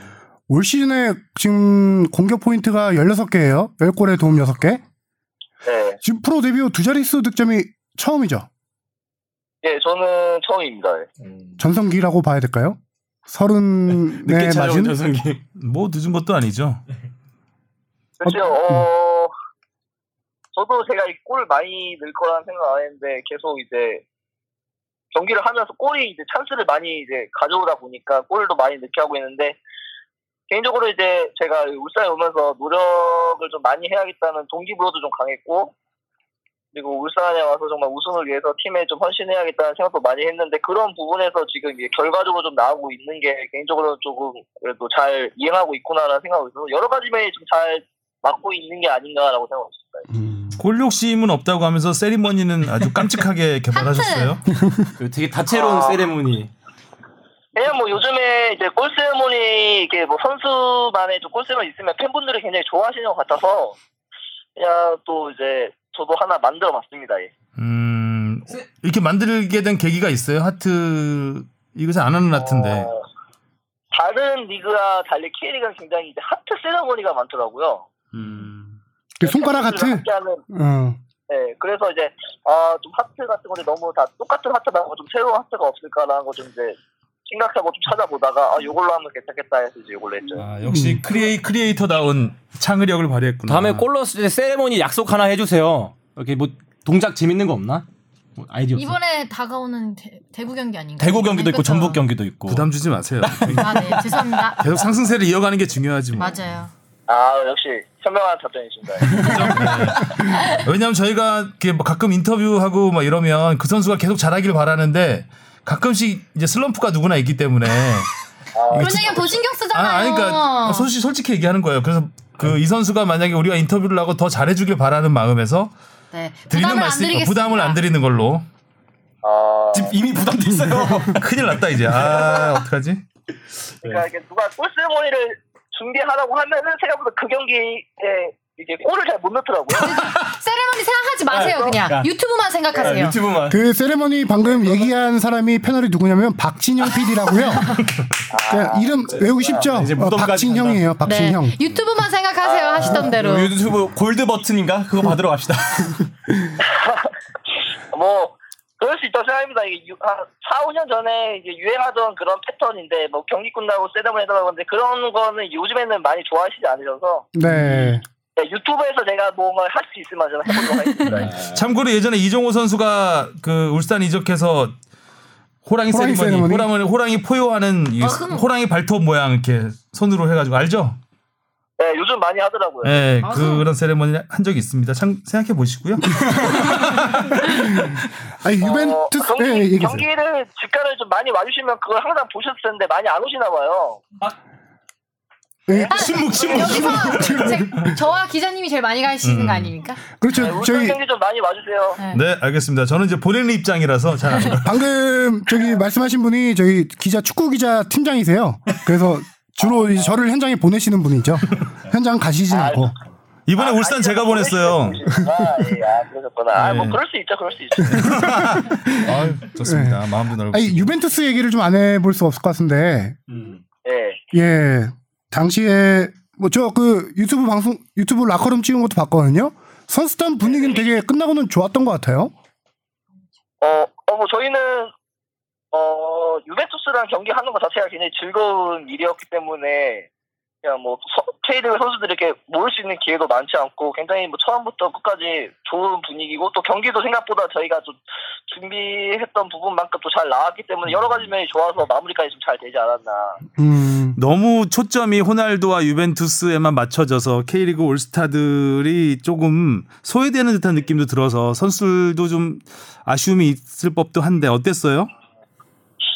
네, 저도 뭐 선수인 저도 그렇고 대구 선수들 호날두에 대한 관심이 많았기 때문에 저희도 약간 좀 아쉬웠는데 뭐 저희는 이제 그런 부분을 너무 당연하, 당연하게 그럴 수 있다라고 생각을 했고 그래서 제가 아 이런 부분에서 당연히 뭐 언론이나 이런 분들 그쪽에 너무 부각될 것 같아서 또 유튜브에서 좀 선수들의 인터뷰를 따야겠다는 생각을 좀 했거든요 그 전부터 음. 네. 아무래도 당연히 이제 호날두 선수 추첨이 될 거라는 걸 알고 있고 그래서 그래서 저희는 오히려 크게 뭐 신경 안 썼고 음. 그래서 뭐 잘, 뭐 팬분들한테 K리그에 관심 많으신 분들은 계속 또 관심 가져주시니까 저희는 그냥 잘 마무리하고면 좋겠다는 생각하고 있습니다. 음. 혹시 유니폼 교환했어요? 네, 교환했는데 제가 아직 누구랑 교환했는지 이름을 못 봤어요. 제가 관리를 안 들려서. 네. 아 특정하고 교환한 게 아니구나. 아유, 특정 선수랑은 이제 교환을 못했고, 음. 그냥 이제 유빈 선수 이제 경기 뛰고 나오면서 교환 이제 좀 하면 안 되냐 말했더니 이제 오케이 하면서 교환을 해주더라고요. 그 유튜브 나와서 찢을 생각은? 어 그러면은 구독자 확 늘겠는데요? 아, 일단 뭐 그런 생각을 안 한 건 아닌데. 네, 알겠다. 유벤투스 유니폼을 음, 찢었습니다. 저 기습 질문 하나 할게요. 네. 세계 최고의 축구 선수는 메시다 호날두다. 하나 둘 셋. 메시 아닙니까? 사실 원래 예전부터 메시였는데. 음, 아 이 예전부터 정도- 메시였다. 음, 스타일이 오히려 메시 쪽하고 그 가깝잖아요. 아 하긴 또 김보민 선수 왼발이나 스타일이. 네. 또 아, 아니 오늘- 저는 뭐 네, 스타일적인 부분에서 메시 선수를 주로 좋아하기 때문에 음, 네, 메시 선수를 좋아하기 예, 또 패스 마스터. 세계 최고로 생각합니다. 음, 패스도 음. 잘하고 골도 많이 넣는 선수이기 때문에 아무튼 유벤투스를 상대로 뭐 K리그의 매운맛을 보여주는 모습이 아주 보기 좋았고요. 어, 앞으로도 계속 상승세 꼭 이어가셔야 됩니다. 저희가 부담 안 갖게. 울산 화이팅! 울산 응원 많이 할게요. 아우 네, 집값 한번 꼭 와주십시오. 네. 주 앞에 보내겠습니다. 조만간 가겠습니다, 제가. 아 예 감사합니다. 네, 오늘 전화 통화 감사하고요. 앞으로 뭐 계속 응원하겠습니다. 고맙습니다. 아 예 음. 감사합니다. 네 고맙습니다. 여러분은 지금 축덕숙덕을 듣고 계십니다. 쭉 들어주세요. 자, 이번에는 어, 한 남북 대결이 드디어 평양에서 무려 29년 만에 크, 성사가 됐습니다. 어, 월드컵 2차 예선 3차전 평양 원정이 어, 북한의 김일성 경기장에서 열리는 걸로 이제 북한 측에서 AFC에 통보를 했죠. 1990년 남북 통일 축구 이후 처음이라고 하죠. 음. 남자 축구로는 이게 성인 그러니까 A 매치 대표 기준인 그쵸, 거죠? 그쵸. 네. 2010년 예. 남아공 월드컵 3차 예선 그 최종 예선에서 같은 주에 편성됐었는데 이때는 이제 원정 경기를 상하이에서 했죠. 그때는 그랬는데 지, 어, 2년 전에 여자 축구 아시안컵 예선을 이제 평양에서 했고 음, 네. 그 경험을 살려서 이번에 또 애국가와 태극기를 올린다는 거에 대한 이제 부담 때문에 제3국에서 예전에 했었는데 어, 약간 남북 화해 분위기 좀 미사일 좀 쏘고 있긴 하지만 평양에서 이번에 열릴 수 있을까 했 분위기가 또 갑자기 미사일 쏘고 그래서 좀 걱정도 했었는데 열리게 됐어요. 문제는 이제 그 일정이에요. 그렇죠. 10월 10일에 스리랑카와 홈 경기를 한 다음에 5일 뒤에 평양에서 경기를 해야 되거든요. 네, 그렇죠. 2차전, 3차전이죠. 근데 이제 평양을 어떻게 이동할 것인가 음. 이 문- 이게 지금 많이 지금 의문시되고 있는데 2년 전에는 우리가 중국 거쳐 갔잖아요. 그렇죠. 2년 전에 2017년 4월이었어요. 그때는 이제 아- 여자 아시안컵 예선을 북한에서 치렀어요. 우리나라랑 북한만 한 게 아니라 다른 나라들도 와서 이제 같이 음. 그 북한 평양에서 계속 예선을 다 치른 거였는데 당시에 여자 축구 대표팀은 중국 베이징 항공편을 통해서 베이징 가서 다시 북한으로 들어갔었죠.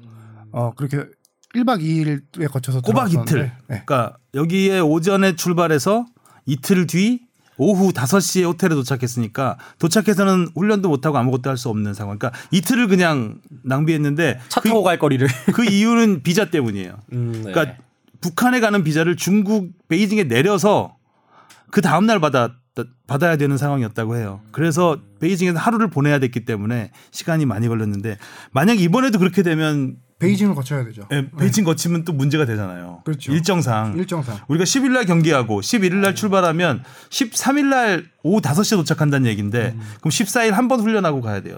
또 인조 인조 잔디잖아요, 또 거기는. 그렇죠. 지금 전례를 봐도 근데 제 생각에도 뭐 베이징을 경유해서 가는 방법이 가장 유력할 것 같은데 혹시나 혹시나 육로개 육아 말을 발음이 안 되네. 육농 육로, 개방을 음. 하지 않을까. 어, 3 4 5 육농. 네. 그래서 네. 축구협회도 일단은 어, 베이징 경유편을 가장 유력하게 보고 있는데 그렇게 될 경우 한 3박 4일 일정 정도로 생각을 하고 있어요. 음. 10, 그 스리랑카랑 그러면 이제 홍콩을- 하루 만에 하루 시민이 만에 하고. 몇 시간 만에 가잖아요. 육로로 가게 되면. 아니, 아니 항공편. 항공편 아, 일정으로 아, 네, 베이징으로 가면? 음. 베이징 가는 스케줄을 가장 유력하게 보고 있는데 10일에 홈 경기 스리랑카전을 하고 11일 하루 정도 파주에서 회복 훈련을 하고 음. 12일 날 이제 중국 베이징을 거쳐서 거의 베이징에서 또 1박을 하고 다음 날 들어가고 그렇죠. 거의 훈련을 못 한다는 얘기인데. 경기 만약에 비자가 원활하게 진행이 되면은 13일 날 평양에 도착해서 훈련 적응 훈련을 할 수 있는 거고요. 비자가 제일 큰 문제인 것 아, 그렇죠. 같아. 안 될 경우 경기 전 14일 날 도착해서 공식 훈련 한 번 하고 기자회견 한 번 하고 다음 날 경기를 치르고 나오는 스케줄. 네. 자, 그리고 한 가지 또 주목할 점이 그 당시에는 지금 뭐 사퇴를 하시면 윤덕여 감독님이 이끌 시절이었으니까 음. 윤도현 감독님이 여자 축구 대표팀을 데리고 북한 평양 원정에 데뷔하기 위해서 목포 축구센터에 내려가서 전시 훈련을 했어요. 음. 거기가 소음 인주, 소음. 인주연대가 있고 아. 그다음에 북한은 거기 김일성 평양 김일성 경기장이 5만 명을 수용하는데 여자 축구 같은 경우는 그날 평일 낮이었는데도 꽉 찼어요. 거긴 뭐 꽉 차겠죠. 당연히. 동원되니까. 동원되니까 그리고 응원 소리가 장난이 아니었거든요. 스피커 평창- 틀어놓고 훈련하고 막. 스피커- 평창 올림픽에서도 잠깐 그 맛봤잖아요. 그 그렇죠. 북한 응원 소리. 네. 음. 노래하고 응원하고 그 소음 대비 훈련을 여자 축구 대표팀은 스피커를 틀어놓고 목포에서 했어요 인주잔디 위에서 아. 벤투호가 그렇게까지는 할까 고집이 있어서 안 싶은데, 네. 어쨌든 여자 축구 대표팀은 성공을 했거든요 가서. 그렇죠. 북한을 네. 일단 제치고 본선. 벤투 감독은 가면 놀랄 것 같아. 인조잔디에서 축구를 한다고? 음, 일단 저도 그 점이 관건이 될 것 같은데 뭐냐면은 여자 축구 대표팀이 당시에 갔을 때는 2017년 4월이었잖아요 네. 2016년 겨울에 김일성 경기장 인조잔디 교체 공사를 했어요 음. 그래서 인조잔디는 교체 공사한 지 얼마 안 돼서는 푹신푹신 양탄자 같아요 음. 그거는 그나마 플레이하기 좀 괜찮은데 그렇죠. 시간이 지날수록 오래되면은 딱딱해지지. 음. 인조잔디가 이게 좀 눌리고 하는 게 있어서 선수들이 적응을 과연 얼마큼 할 수 있을까? 그게 풋살 관건일 느낌 날 것 같아요. 같은데. 네. 부상도 조심해야 음. 될 것 같고요. 그러니까 그렇죠. 자, 아무튼 이제 월드컵 카타르 월드컵을 향한 첫 걸음이 10월 달에 시작이 되는데 평양 원정을 한다는 소식 알려 드렸고요. 자, 자, 이번에는 이제 해외파 선수 소식을 간단하게 좀 알아볼 텐데 일단 김신욱 선수는 뭐 식을 줄 모르고 있습니다. 다섯 경기 연속 골. 어, 다섯 경기에서 여덟 골. 김신호 선수가 해외파가 되니까 어색하네요. 음. 워낙 국내에 어울리는 선수. 네. 얼마 전까지 음. 우리 옆에 앉아서 우리 신욱이 형. 만다명 스트라이커의 그 존재감을 뽐냈던 선수인데 아, 네. 끝나고 여기 근처 가서 같이 스파게티 네. 먹고 피자 저 먹고 진짜 있었는데 인생에 대해서 많이 배웠습니다. 우리 신욱이 형. 참고로 몇십억 받고 가신 분인데 그날 밥 제가 샀습니다. 그러니까 아 제가 요 근래 생각해봤는데 네. 그 요 근래 활약 이유가 돈 때문이지 않을까. 그런 것도 조심스럽게. 음. 아니, 입으로 힘을 덜 빼서 그럴 수도 있어요. 아, 아 말이 안 통하니까. 아, 내가 몸으로 해야 되겠다. 음. 어쨌든 김신욱 선수 정말 놀랐습니다. 뭐 발로 머리로 아주 뭐 그렇죠. 계속해서 골을 넣고 네. 있는데 슛도 넣고 김신욱 선수가 가기 전에 상하이 선화가 16경기에서 승점이 12점이었는데 김신욱 선수 간 다음에 5경기에서 승점이 10점. 현재 12위까지 올라와 있어요. 16팀 중에서. 리그 기준으로 3승 1무 1패를 했죠. 중국 언론들 난리 그럼요. 났던데. 어, 이거 저는 사실 좀 이게 막 한국 선수니까 좀 경외시할 거라 그러니까요. 생각했는데 손흥민 선수 잘하면은 괜히 뭐 약간 우레이하고 질투하잖아요. 비교하고 뭐 나. 근데 어따 대고 막 그랬는데 핵 쓴다 뭐 이런 말. 김신우 선수를 나온 보면서 요새 나오는 보도가 뭐냐면은 이런 표현은 좀 그렇지만 한국에서 국가대표가 아닌 한물간 음. 선수가 중국 가서 이 정도 하는 거 보니 한국 축구와 중국 축구의 차이를 실감하고 있다. 이런 보도가 나오고 있는데 국위 선양인가요? 뽕에 한번 취하고. 근데 그 신화 스포츠에서 김신욱은 벌써 역대 최고의 선수라고 약간 역대 최고의 용병 어? 유럽 선수 남미를 포함해서 역대 최고 용병이라고 하고 있고 김신욱 헐크 선수 이겼다. 헐크 이겼어. 김신욱 오빠라고 합니다 지금 그 중국에서는 인기 있는 사람들을 그 오빠라고. 한류 스타한테 우리나라의 오빠 있잖아요 옛날에 연사마 같은 느낌. 어. 하- 음, 그렇죠. 우리나라에서 오빠라고 하는 거를 그 중국 한자음을 그대로 차용해서 오, 오, 바라고 발음을 한다고 하는데 그 오빠라는 표현을 쓴다고 해요. 한류 스타들한테 쓰는 표현인데 그래서 이 오빠를 찾아봤더니 그 구라파 알죠? 구라파. 네. 옛날에 유- 불란서 구라파. 예, 어, 옛날에 유럽을 구라파라고 했거든요. 중국에서 하듯이 한자어로 그걸 이제 한국말로 한국 발음으로 하면 구라파, 그러니까 중국 발음으로 하면 요로파 이렇게 음, 되거든요. 네. 그러니까 유로파를 갖다가 이제 구라파로 바꾼 건데 구라파 한자에서 라를 뺀 거예요. 음. 그러니까 구하고 파, 그래서 신우파. 오바 이렇게 되는 거죠. 아무튼 김신우 선수는 되게 잇몸 만개 아, 행복하게 축구하고 있지 않을까. 아니, 근데 중국 언론이 역대 최고의 외국인 선수라고 했는데 지금 페이스 보면 맞아요. 다섯 경기 진짜. 어, 여덟 골 어, 그럼 헤트트릭도 하나 하고. 경기당 1.6골이거든요. 근데 지금 리그가 중국 리그가 9경기밖에 안 남았어요. 9경기 안 남, 9경기 그 페이스로 해보면 9경기에서 14.4골을 더 넣는 페이스예요. 어. 그러면은 올 시즌 중국에서만 22골이거든요. 현재 중국 그 프로축구 득점 1위가 24골이에요. 어. 그리고 2위, 3위, 그러니까 공동 2위가 14골인데 얘네가 누구냐면은 파울리뉴, 엘켈손, 카라스코예요. 카라스코는 최강 음. 감독이 이전 소속팀 다른 이팡의 공격수고 뭐 엘켈손, 파울리뉴 워낙 다 유명한 선수들이고 네. 네. 근데 지금 김희수 선수가 5경기 뛰고도 공동 17위에 올랐어요. 8골로. 같이 같은 순위에 누가 있냐? 헐크가 있어요. 아 진짜 김신우 선수 잘 갔다. 이런 거잘 간 것 같아요. 그래서 이 페이스 유지해서 22골 어, 네. 딱 맞는 것 같아요. 네. 지금 그 김신욱 선수도 거의 몸 상태가 뭐 그때도 와서 얘기했지만 거의 최고의 몸 상태고 자기 관리 워낙 열심히 하시니까. 정말 좋을 때 가서 어, 제대로 뽑아먹고 있는 음. 골을 뽑아먹고 있는 것 같습니다. 그리고 구단 입장에서도 좋은 게 뭐냐면은 김신욱 선수 하면 성실의 대명사거든요. 아, 네. 한국에서도 워낙 훌륭한 음. 비디오 연구, 그쵸. 축구 막 축구와 신앙, 가족밖에 생각 안 하던 뭐 PC만 음. 가긴 했지만 뭐 그렇게 생각 안 하셨을 때 김신욱 선수의 훈련 모습을 보고 중국 선수들이 생각을 조금씩 바꾸고 있다고 해요. 음. 훈련을 이렇게 해야 되는 거구나. 그런 긍정적인 효과도 있다는 거죠. 전도 전도하고 있는 거 아니야? 진짜 말이 아닌 행동으로 지금 전도를 하고 있죠. 어. 음. 기도하는.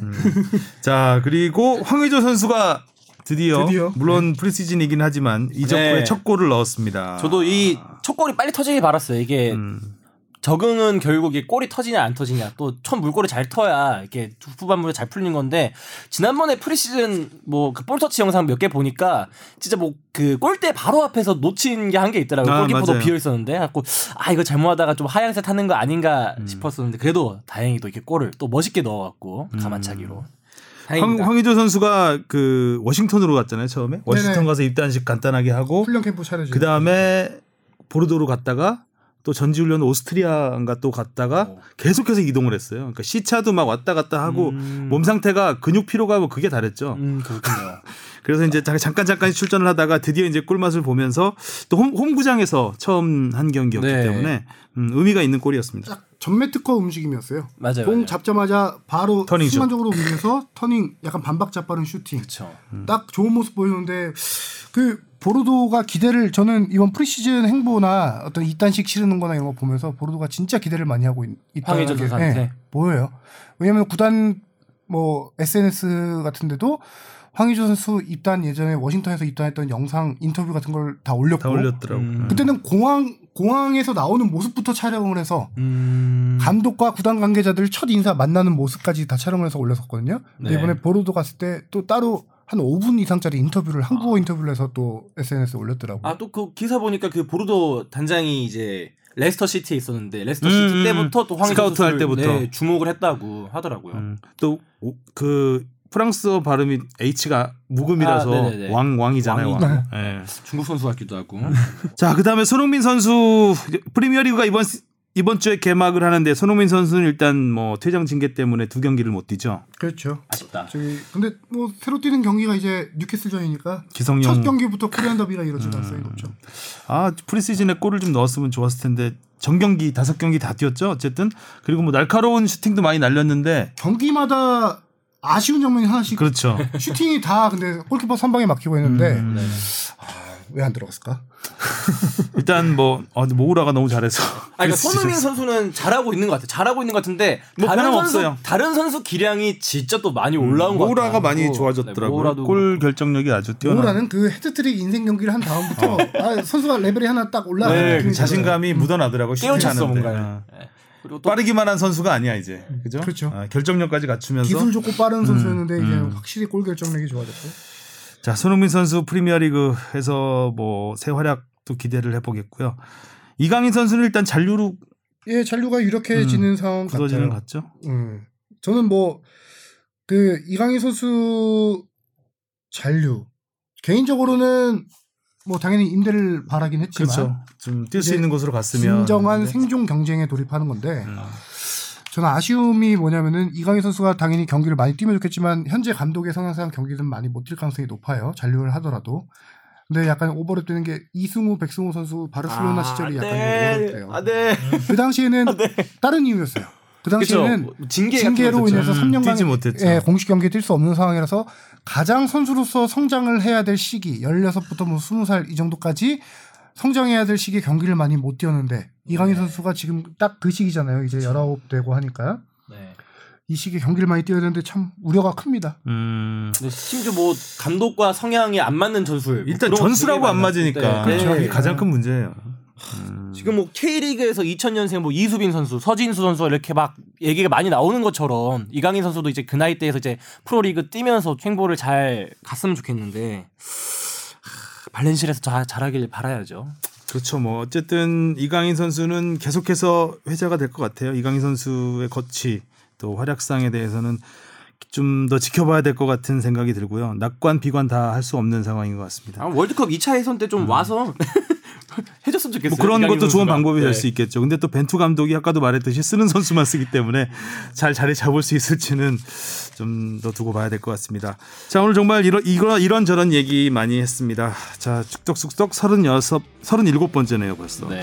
아, 자, 36회까지 시즌 1이었다면 오늘부터 이번부터는 이제 시즌 2 후반전. 36부작이 되지 않도록 좀 네. 더 오래 갈 수 있도록 노력을 하겠습니다. 자, 37번째 축덕숙덕 여기까지 하겠습니다. 수고하셨습니다. 수고하셨습니다. 고맙습니다.